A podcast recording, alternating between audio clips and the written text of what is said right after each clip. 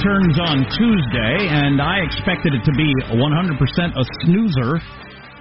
But there are some, uh, some believe it might start getting exciting. More and more people seem to believe maybe there will be witnesses that happen. We won't know for weeks because they're going to go through the presentation from both sides first, I guess.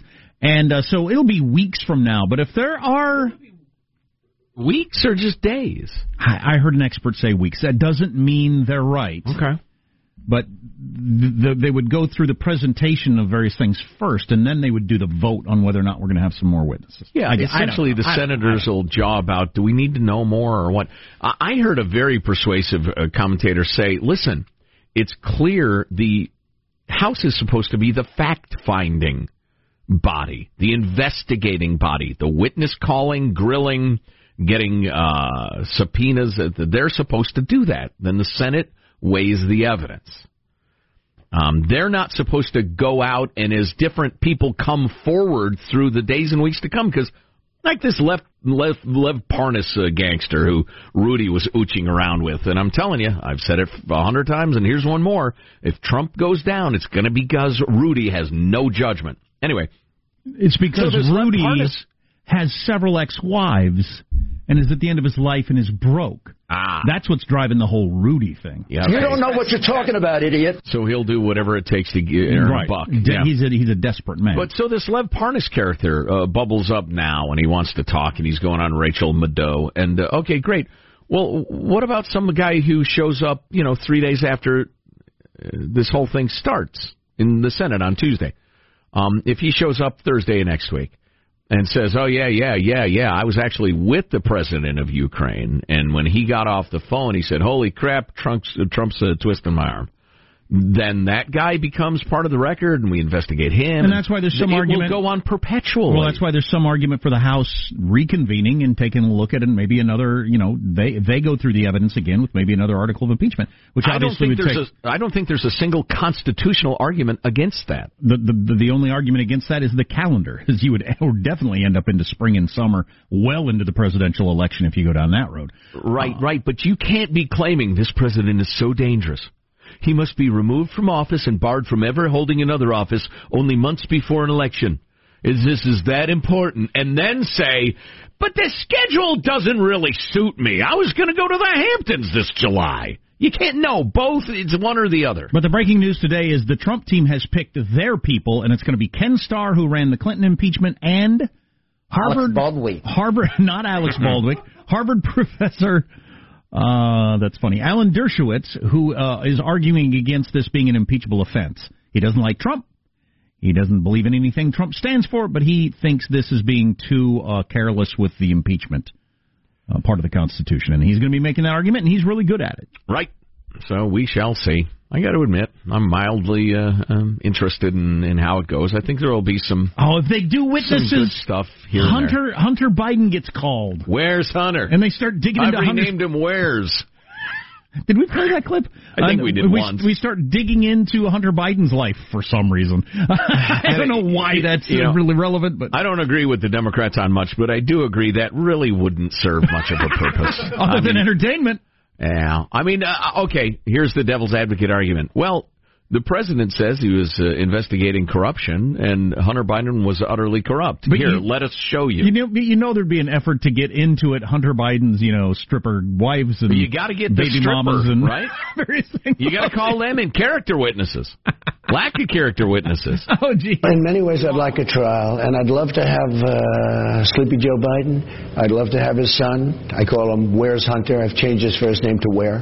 Where's Hunter? Uh, I'd love to have the whistleblower who wrote a fake report. Oh boy, where's but Hunter? If you call Hunter and ask him about his work for Burisma, and it doesn't ring true, you got to subpoena the Ukrainian mobsters who run the place, right? All right. Now we're into like 2023 next December after the election. Yeah, yeah, I know it. Uh, little, Hunter, you're a loser. little little bonus mailbag for you. Oh man, I'm I'm telling you, I'm shouting out. If I had a hammer, I'd I'd hammer her in the morning uh, to tell you. Beware, my friends, in your your progressive leaning states of the various idiotic laws that have been tried in Cal Unicornia Evidently, the usual suspects, New York, New Jersey, and Illinois, are considering gig worker protection laws like Corruptifornia just passed. Although there are more and more and more people who are getting a little attention saying, hey, this this gig worker law has screwed me. I hate it. You're not protecting me. You're screwing me. There's a Facebook group called Freelancers Against AB5 that are trying to get it overturned. Got this email. Um, evidently, gigging musicians are getting murdered by this because now there are people trying to argue no, they're actually employees of wherever they're gigging. And um, let's see, here's here's the email. Um, you know, I don't want to go into too too much detail on this, but the live music sec- sector, well, like which times? is the progenitor of the term gig work, is being swept up in the law, and it's screwing musicians. So I start a band and I decide to play. I'm going to pay a drummer and a bass player and whatever to play with me. I can only play so many times before there are employees that need health insurance and 401ks and all that sort of stuff. Yep. It, and it's creating a tangle of red tape and administrative expense for people who can barely feed themselves. To illustrate, in 2019, San Jose Jazz presented more than a thousand musicians across 326 different performances. Uh, the vast majority independent musicians and singers from Cal Unicornia, the nation around the world. U.S. Bureau of Labor Statistics defines musicians under code 27-2042 musicians and singers. This is distinct from the category of fine artists 27-1013 fine artists including painters, sculptors, and illustrators. So for I want some, to be a sculptor. but then again, no. That'd be good. Can I start at this point in life, or is it too Oh, late? sure. You uh, can? Would you do clay, stone? Like, what are you Oh, thinking? marble. Marble. Ooh. Yeah, marble. I'm going to get a big slab of marble. I'm going to start. beginner stone. I'm going to start this weekend. I'm going to get a big slab of marble, a chisel, and a mallet, and go to it. What do you have in mind? And it's pretty simple. All you do, you carve away everything that's not the David, right? And Yeah. you end up with the David. The statue's already there. You're just Yeah, removing the ex- things that's not absolutely. that. Well, that sounds pretty easy then. Uh-huh. So why the hell do people pay so much for sculptures? for big name acts, they contract with corporate agents, et cetera, et cetera. But for most musicians, the vast majority, um, according to this person, it's written in first person, we work directly with the band leader to agree on price and terms, providing them payment as independent contractors. They in turn pay their band members in accordance with IRS Schedule C filing rules. Under AB 5, we will be required to inform all U.S. based musicians they must now become employees of San Jose Jazz or incorporate themselves before they will be allowed to perform for us. Fantastic. Oh my God! The more laws, the less justice.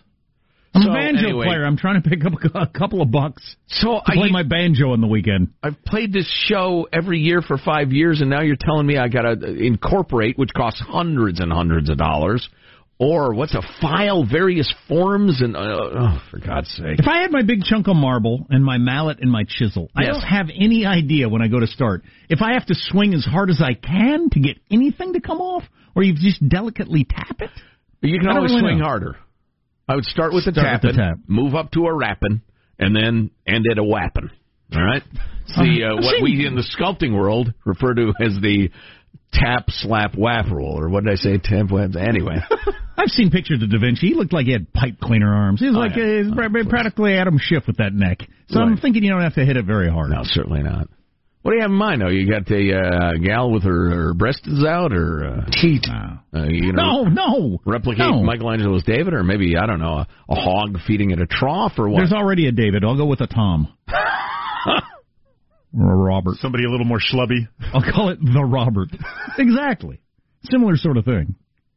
I'm not uh, carving the, the the nether region though. The naughty bit. No, I picture you as a fig leaf guy. You're putting fig leaves Or, on or, there. or full on shorts. Cargo pants. I was at a uh, an expensive art gallery once with a friend of mine who's uh, he's he's a physician. He's uh, you know he's been doing it a long time. He's got money. He likes art, and they know him to be a mover, a, a guy who invests in art. Well, I'm along with him as a guy who invests in. I take pictures of like a pretty river, then blow it up and put it on my wall. I mean, I don't I don't really have art. Um, I I like art very much. I think I appreciate it, but. But this guy assumed I was some sort of big mover and shaker and was going to spend uh, zillions of dollars on art too, and it was kind of fun, kind of getting the uh, the treatment. The uh, Would you like anything to drink? Uh, we have some champagne, sir. Uh, you know, I wouldn't mind a glass. I mean, a, a flute, or what do you drink it in? anyway, bring me some champagne. Imposter! Imposter! I And, walk uh, in those stores and I think, how do you know if this is worth fifteen thousand dollars or not? I just have no idea. Well, I tell you what, I, I fell in love with this Russian artist who, I mean, uh, I, seriously, I had an emotional reaction looking at this guy's paintings. They're absolutely gorgeous. They're pretty big. Were they bleak? That's what I like about Russian artists. Everything's bleak. It was not bleak. I like bleak. There was a little bleak around the edges, just at the edges. but so these guys were giving me the "you're a rich guy and you're going to write us a, an enor- enormous check" treatment, which I enjoyed. And I said, you know what, I got to bounce this off my wife. And so I took some pictures and sent them home. And Judy said, "Wow, those are pretty. I like those." And then I hit her with the price tag. I believe they were about twelve thousand dollars each. Oh, my God. Each. Wow. I said, I think we could put these in the uh, the family room. What do you think? And hit her with the price tag, and she sent back a, a, a reply that cannot be aired. Um, and I said, you know what? I, I'm going to come back and see you sometime. We'll talk about old Oleg von Stupperhausen or whatever. That All I would name think was. every time I looked at a painting like that is um, dollar signs. Yeah. Twelve thousand dollars I won't have in retirement. Back to that topic. Who am I going to sell this to? Yeah, exactly. How hard would it be? I wonder if I can get eight cents on the dollar for this at a garage sale. Um, actually, my friend who invests in art said, you know, he said, yeah, it is expensive, but you, if you really enjoy it, you got to prorate it over the number of years you're going to enjoy it. And um, and then it, it makes more sense. And I thought, you know, that's a good point. And then I did some math, and I thought, nope, I'm too old. I'm too old to invest in art or buy art. What if you spent uh, likely your entire Saturday staring at it? Every every Saturday, Every all day long. Saturday, you stand there and look at the brush strokes, honey. Mm, We looked at we looked at the brush strokes last week. It's Saturday, sweetheart. Well, this this week let's look at the contrast. Right. Let's enjoy the contrast. Look at the contrast. are light, the darks. We talked last September. And your wife sounds like a shrew in this uh, Oh, it's, predicament. it's terrible. She wouldn't let me buy the art. Cruel woman. What about my dreams? Don't they count? What about my dreams? Armstrong and Getty.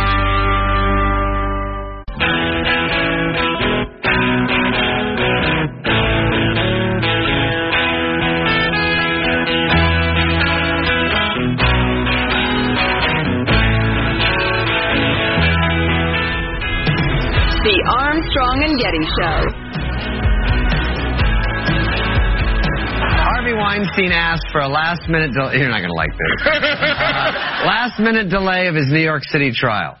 And women everywhere were like, oh, you do know what stop means. Oh, okay, cool. Oh, no, cool, cool, cool, cool, cool. Pro Woman Day. Pro Woman.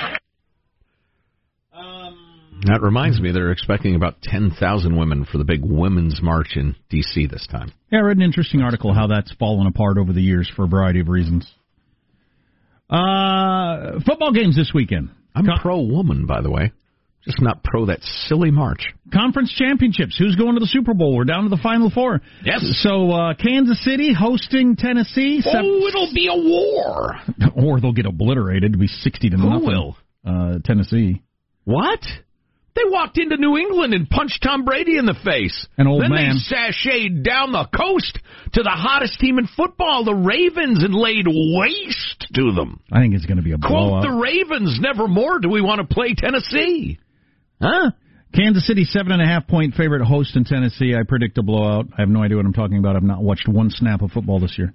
From- I appreciate your candor. And the 49ers hosting the Green Bay Packers. Ooh. 49ers are seven and a half point favorites. I haven't got the slightest. At idea. home. What are you predicting on Never count out the great Aaron Rodgers, though. Okay, okay, I won't. I tell you what. uh, he he got to check his health insurance because the uh, 49ers pass rush is awesome and he is old. By football standards, by my standards, he's very young. The guy who runs Twitter is a guy named uh, a man called Jack Dorsey. I didn't realize he's only 43. So he started this thing in his 20s. Yeah, really annoying. Yeah, it is. Yeah, annoying. no kidding. You think you're better than me? Based on what? Y- y- All your achievements? Huh. perhaps based on this. He he uh, his his his health thing is kind of legendary. He eats seven meals a week. That ain't enough. He did dismiss the sauna ice bath claims that people have uh, have been uh, certain rumor that's been going around. Has he tried the hyperbaric chamber yet? The rumor was And that go he, to sleep with the milk? the rumor was that he spends an hour each day alternating between a sauna and an ice bath. Wouldn't that kill you? No, my, when my mom lived in Alaska, she used to do something where you would just be in the sauna and then you go out and you just do you roll in the snow and then you run back into the sauna. That sounds painful. Ah, it wakes you right up, though. I'm sure it would. Please. I definitely do not do a sauna and ice bath every day. He does admit to trying to put in two hours of meditation a day. That's a lot. Two hours? Yeah, it's a lot. And you're and you came up with it and you're running Twitter? How do you do that? Seven meals a week. I had to get a battery for my watch. It took me three weeks to get around to it. How does he do that? His one big meal every day is a lot of protein via chicken, fish, or steak, as well as a lot of greens. One meal a week. So he's basically doing that whole fasting. One thing. meal a day? Uh, a day, yeah. Yeah, okay. Um, he's basically doing that whole fasting thing. And One low big carbonate. meal every Yeah. day. Yeah, he, he's uh, among the more extreme examples of the intermittent fasting. I finished all the gingerbread cookies my daughter made, and I'm halfway through the ice cream she left. right after that, I'm going to get on the straight and narrow. I mean, I can't throw away four dollars worth of ice cream. I, I can throw away stuff like that, but like when my wife makes a pie, I'm not going to throw away a homemade apple pie. I just, I'm never going to do that. If if I had any character whatsoever, I would go home and throw that ice cream away. I mean, especially because it's Ben and Jerry's, and they are liberals. wow. I'm Joe Getty for Ted Nugent brand ice cream. Do you want ice cream that's read the Constitution and loves it? Chuck Norris ice cream. Hi, I'm Tim Allen for Chuck Norris ice cream. Ice cream that'll put your teeth out. We've named all the celebrity conservatives. And it didn't Chuck Norris doesn't listen to Armstrong and Getty. Armstrong and Getty listen to Chuck Norris. Yes. Didn't take very long to, Yes. to name all the conservative celebrities either. Yes, Tom Selleck. There you go. Now, musicians? That's a brief conversation. Um, people aren't getting better with their sleep habits, even you though know what? You know what? I'm sorry. I got to jump in. I got to correct myself. There are a hell of a lot of conservative celebrities, musicians, etc.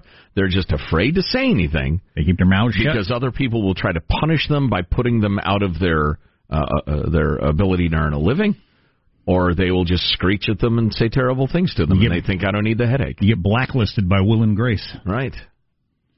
Maybe we'll get to this later. If you had made the New Year's resolution for getting more sleep, I think that was Michelangelo's uh, New Year's resolution. That's a, that's a heck of a good one. Speaking of health, you got to eat right, you got to exercise, you got to get enough sleep. Well, that's the one that we're all missing out on, and we're not doing better according to a new study. But we'll hit that. Oh no. We also got to talk about what this is the 100 year anniversary of because it's pretty significant. And how the heck did it happen in the United States of America?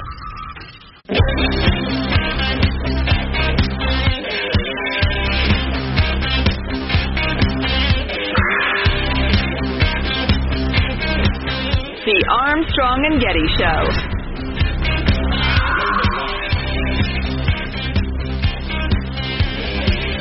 By 1830, the average American over 15 years of age drank the equivalent of 88 bottles of whiskey every year, three times as much as their 21st century descendants drink. Americans spent more money on alcohol each year than the total expenditures of the federal government. Hmm. Inebriates filled the nation's poorhouses and workhouses and prisons. You're an inebriate. More and more, people began to worry that the country was becoming a nation of drunkards. Your From- face is a nation of I'm just drunk.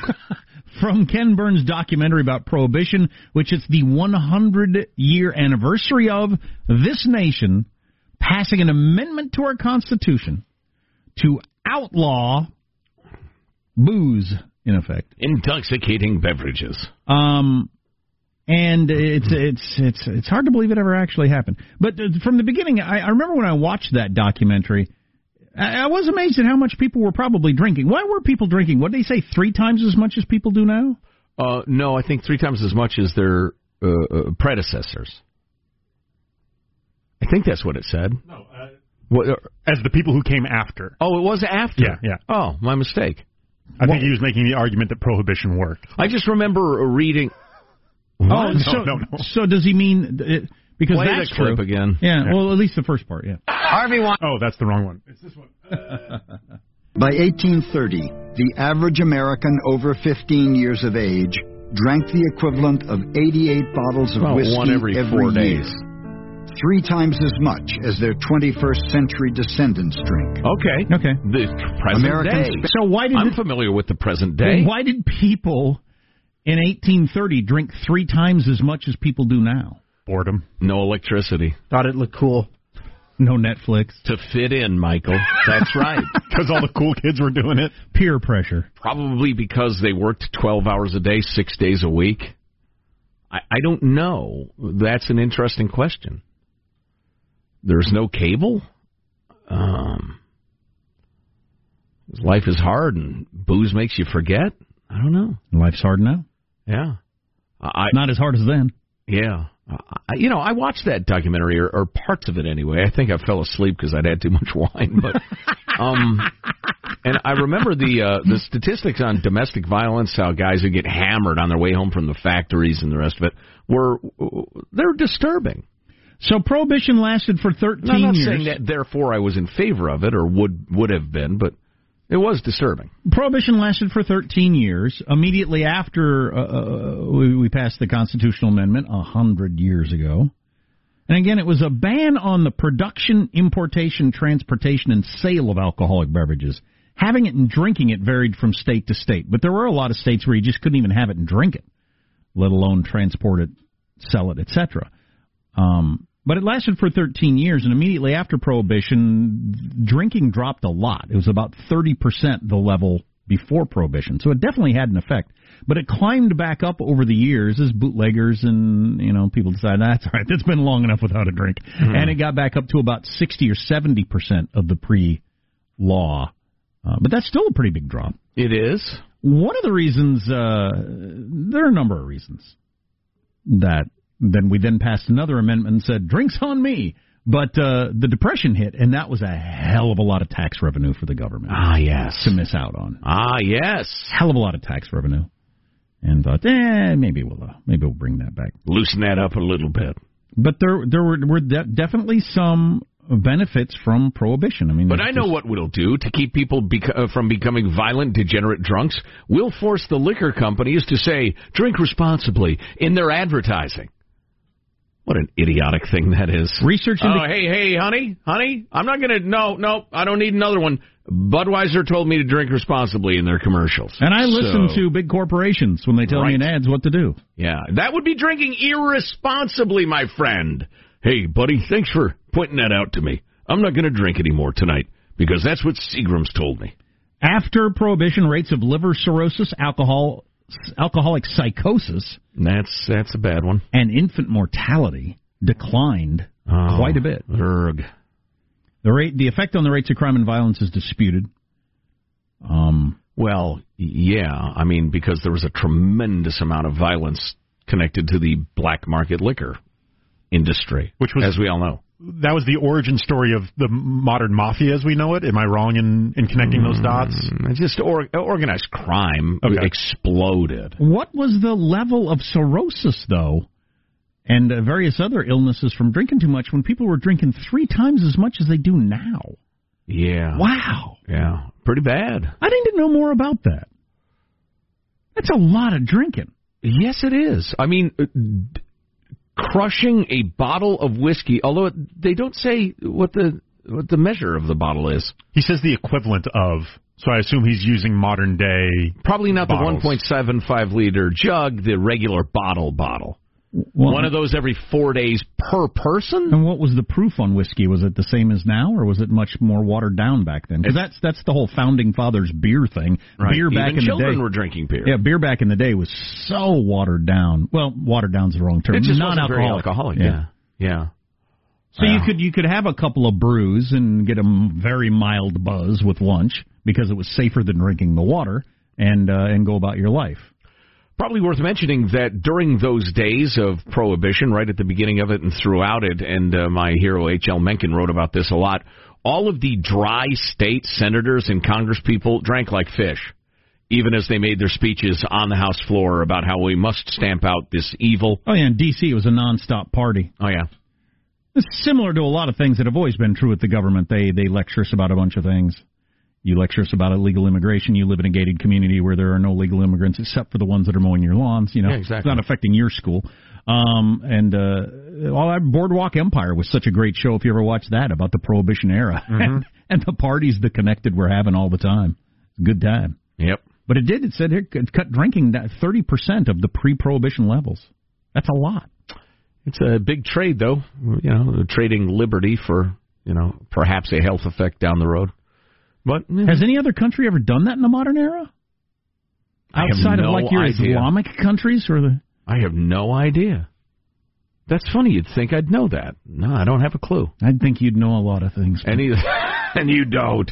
Uh, any any of the Western uh, democracies have prohibition as well. I mean, granted, we've had the drug prohibition in a lot of places in varying degrees. Oh, the, you know what? That reminds me.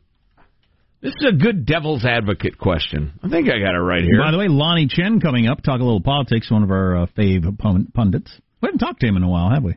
Yeah, it, has been a while. You know what? Yeah, why don't we just go ahead and take a break? Oh, it was an email from a beloved listener who says, "Listen, um, the people have been talking about legalizing drugs and how that would cut down on the illegal drug trade and violence and the rest of it." And um, he said, "Look, you got junkies everywhere now, particularly in your blue states and blue cities." Is that connected to the decriminalizing of drugs? Are you guys happy with the result? Is anybody talking about this? And I thought, you know what, that's a pretty good devil's advocate point. Yeah. We will pursue that, my friend, uh, down the road. But uh, right around the corner, Lanhee Chen talking about the uh, the news of the day, impeachment, and more.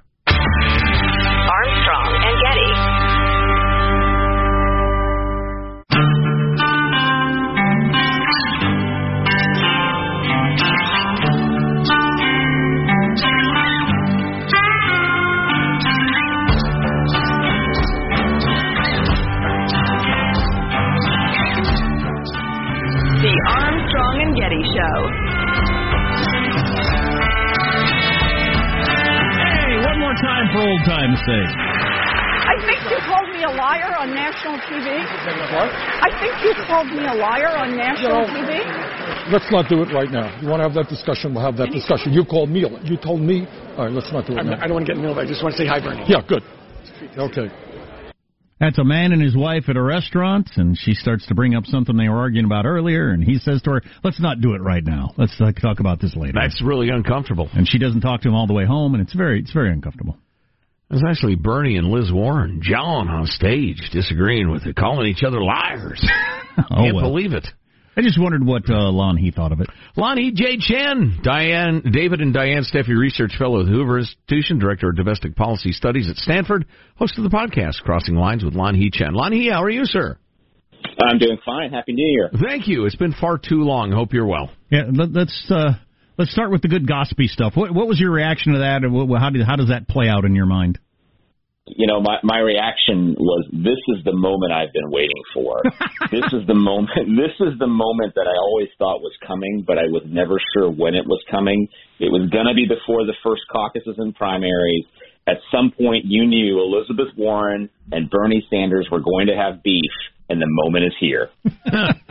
Yeah, how how likely is it that uh, everybody's favorite woke grandpa is some sort of misogynist?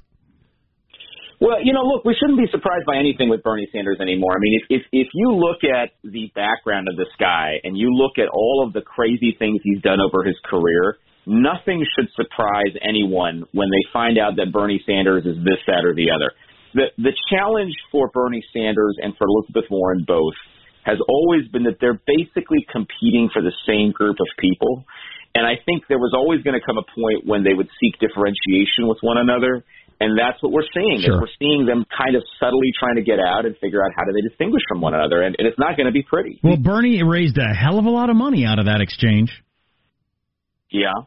And and and there's reason to believe actually as we look at the race today that Bernie Sanders has the inside track to capture those voters. For all of the talk about Elizabeth Warren and her campaign and you know how how how, how well she was doing, I, I know we've talked a couple And times all the on this show. selfies.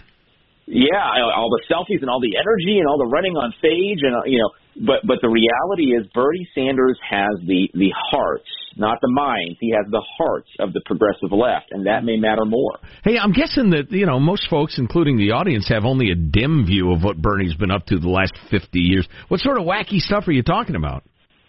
Well, his his honeymoon to the Soviet Union might be one thing we should talk about. His his his sort of commentary, glowing commentary about socialism over the years. Uh, you know, there's been some stuff that he's been responsible for up in Vermont. Uh, as I understand it, that's that's quite interesting as well. But but you know, over the years, the way that he has embraced socialism, the way that he has embraced uh, failed society. So he said great things about the Cuban society, about Venezuela, about all of these failed states. It'll be interesting to see if any of that actually gets dragged back to hit him with. I mean, I, I it, it, some of his commentary really has been quite outrageous if you look at it. Boy, Trump will beat the hell out of him with that stuff if it comes to that, and be something to look forward to. Hey, speaking of Donald J. Um, uh, what would it take to sway Republican votes in the Senate, if it's even worth asking that question? And and and if it would take like a big surprise or a new witness, is is the impeachment thing even set up for big surprises and new witnesses? Uh, I don't know that it is. I think you know that was always my supposition that if there was some big blockbuster piece of new evidence or a blockbuster new witness. But you know, look, there's been all this conversation about this guy Lev Parnas this week. It, it's clear he's not entirely a credible human being. Probably not the kind of surprise witness the Democrats had in mind.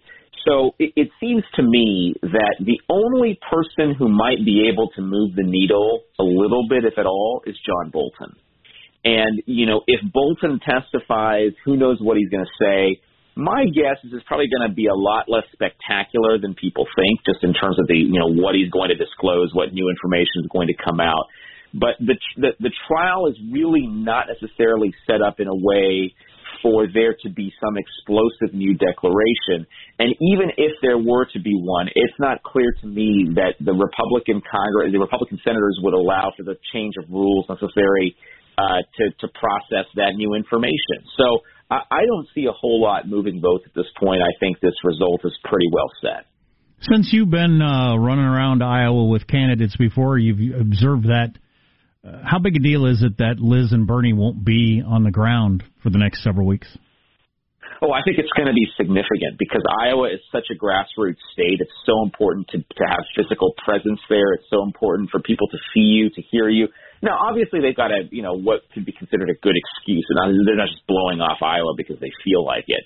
But still, I think those candidates who don't have to be on the Senate floor, and I'm thinking primarily of, of a man named Joe Biden, I think will benefit. Pete Buttigieg, I think will benefit. That's why I think the conventional wisdom now is that Buttigieg will win Iowa. He's got a Ooh, good organization. Really, there. I didn't know that. That's He's that's got, news to me. Yeah, I mean, he, he he's done very well in the polling there. Uh, his numbers are pretty good there. He's got a good grassroots presence. Um, there's reason to believe that he could win Iowa. You know, then the question will be if he wins Iowa, who comes in second? What does it mean for Sanders and Warren? But yeah, if I were Buttigieg's campaign, I'd be feeling pretty good about Iowa right now. Lanhee Chen is uh, with the Hoover Institution, Stanford University, uh, hosts a podcast, Crossing Lines with Lanhee Chen. Hey, listen, I know you're based out of Cal Unicornia as as we are, and and it seems like so many things are just getting worse and worse.